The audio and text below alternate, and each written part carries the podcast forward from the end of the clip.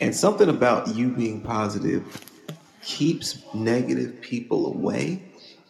And the inverse is true as well.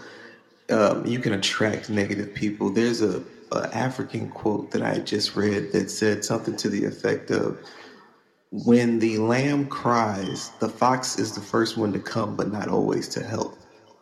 So when you're in pain Mm. and you're like in a bad emotional place, anybody can see when somebody's in a bad emotional pace place. They have mm-hmm. that look. They're not talking. Their shoulders are slumped. They're not kept. You can just tell. Everybody can tell.